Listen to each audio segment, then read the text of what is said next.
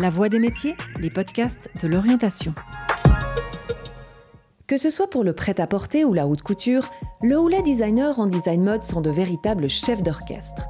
Au-delà de la création d'un modèle ou d'une collection, c'est tout un univers qui les occupe. Du contact avec la clientèle à la négociation avec les fabricants, en passant par l'organisation d'événements ou encore l'aménagement de boutiques.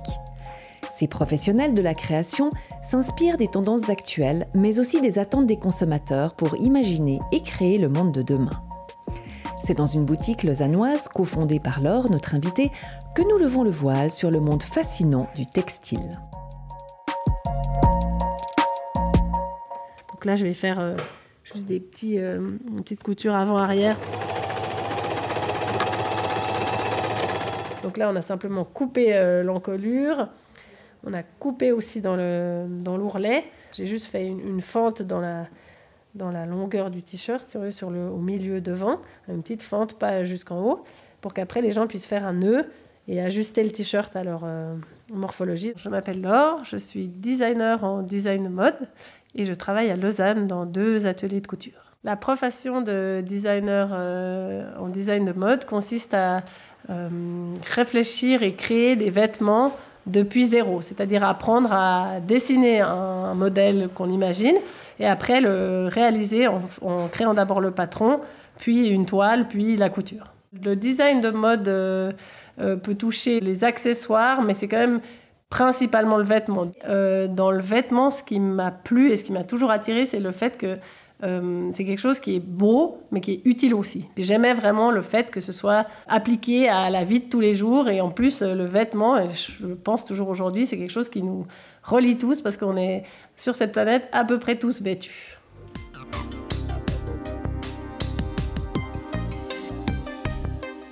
Mes journées type de travail, alors dans les deux endroits où je travaille, il y a deux parties, si on veut bien, du travail. Il y a autant le contact avec la clientèle, parce que c'est deux endroits qui, sont, qui accueillent des gens, soit pour euh, acheter des vêtements, soit pour euh, faire des cours de couture.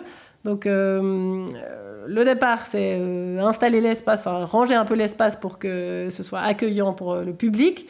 Et ensuite, c'est souvent coudre et réfléchir à des modèles et euh, faire un peu d'administratif. Enfin, j'ai pas vraiment de structure précise, euh, tel jour, telle chose, mais c'est vrai qu'il y a ces trois tâches qui se mélangent un peu en continu. Je suis en train de remettre la canette, ça veut dire le, la petite bobine du, du, bas pour la couture, donc euh, qui entre dans la machine à coudre. Donc là, je suis en train de d'enfiler mon fil dans l'aiguille de la machine à coudre pour pouvoir faire une petite réparation là, sur un jeans. Dans mon travail, la partie euh, administrative euh, et le temps passé sur l'ordinateur euh, existe malheureusement. J'aime pas trop ça, mais c'est vrai que entre la gestion, par exemple, des inscriptions pour les cours. Donc, les gens qui, qui viennent faire les cours de couture, ils peuvent s'inscrire sur Internet. Donc, il faut vérifier qu'il y ait le bon nombre, que les, différents intervenants, parce que c'est pas toujours moi qui donne les cours, euh, puissent être disponibles. Il faut toujours penser aux réseaux sociaux aussi pour mettre en avant le fait qu'on donne des cours. Pour la boutique, il faut aussi mettre en avant sur les réseaux sociaux les choses qu'on propose dans la boutique, montrer les vêtements portés pour que les gens euh, voient ce que ça donne, parce que c'est vrai que des fois sur un cintre, on a de la peine à se rendre compte.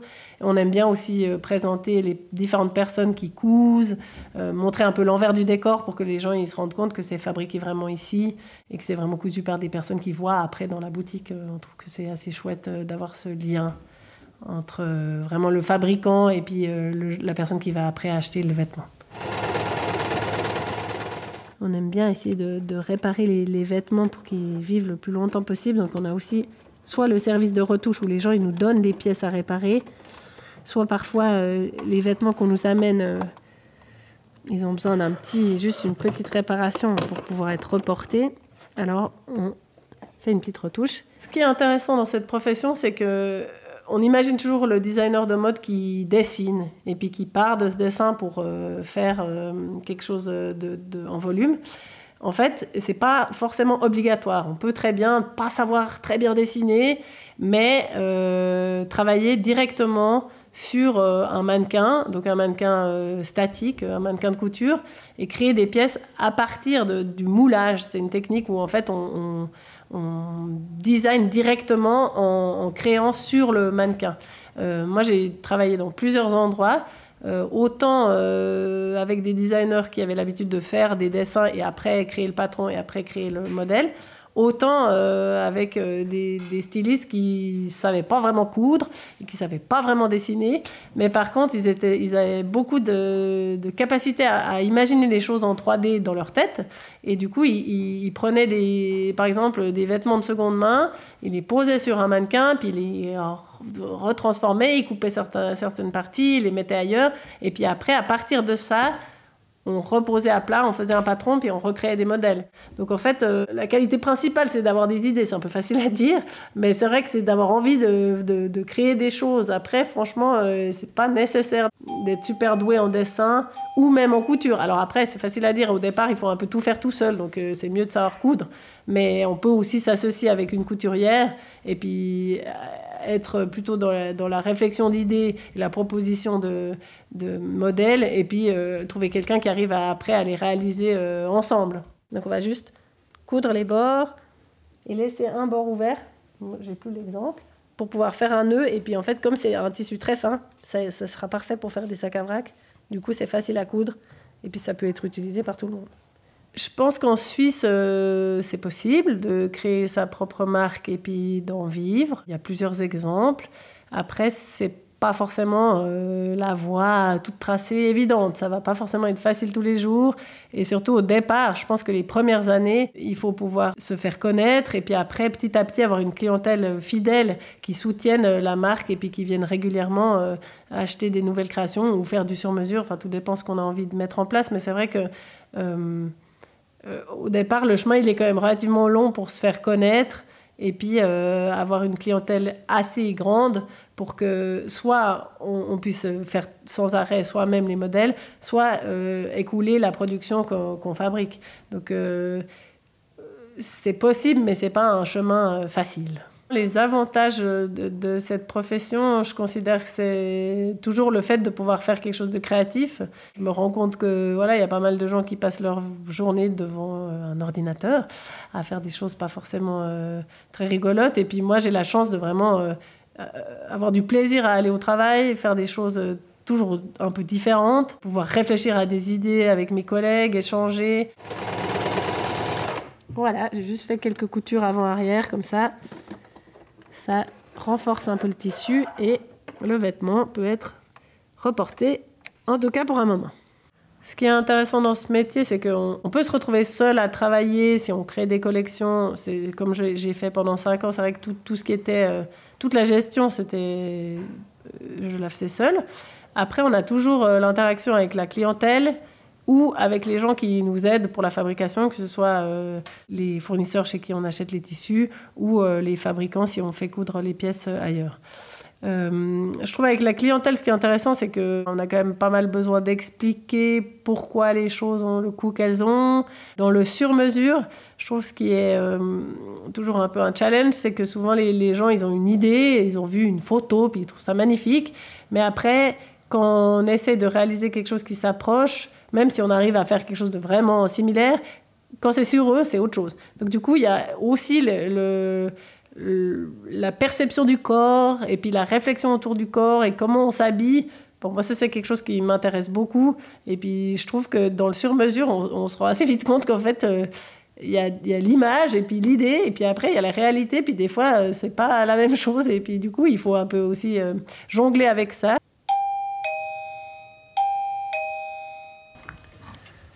Voilà, là, là, on a les pulls et les, et les vestes euh, pour femmes. Alors au départ, on n'avait pas fait de rayon euh, genré, mais en fait, les hommes, ils aiment pas trop farfouiller, alors on a fait quand même un rayon pour hommes. Par rapport à la question de la parité dans ce milieu, je dirais que ça dépend beaucoup des pays, parce qu'en Suisse, on a un peu l'idée que si on amène des choses, c'est une couturière plutôt qu'un couturier, ou bien qu'à l'école de couture ou même en design de mode, il y a plus d'étudiantes que d'étudiants. Mais je pense que dans la réalité, il y a pas mal d'hommes. En tout cas, si on pense aux noms euh, célèbres de, designers de mode, c'est plutôt des hommes. Euh, quand moi j'ai fait mes études, je dirais que c'était moitié-moitié. En fait, je pense que c'est pas un, métier qui est euh, genré si on regarde dans la globalité.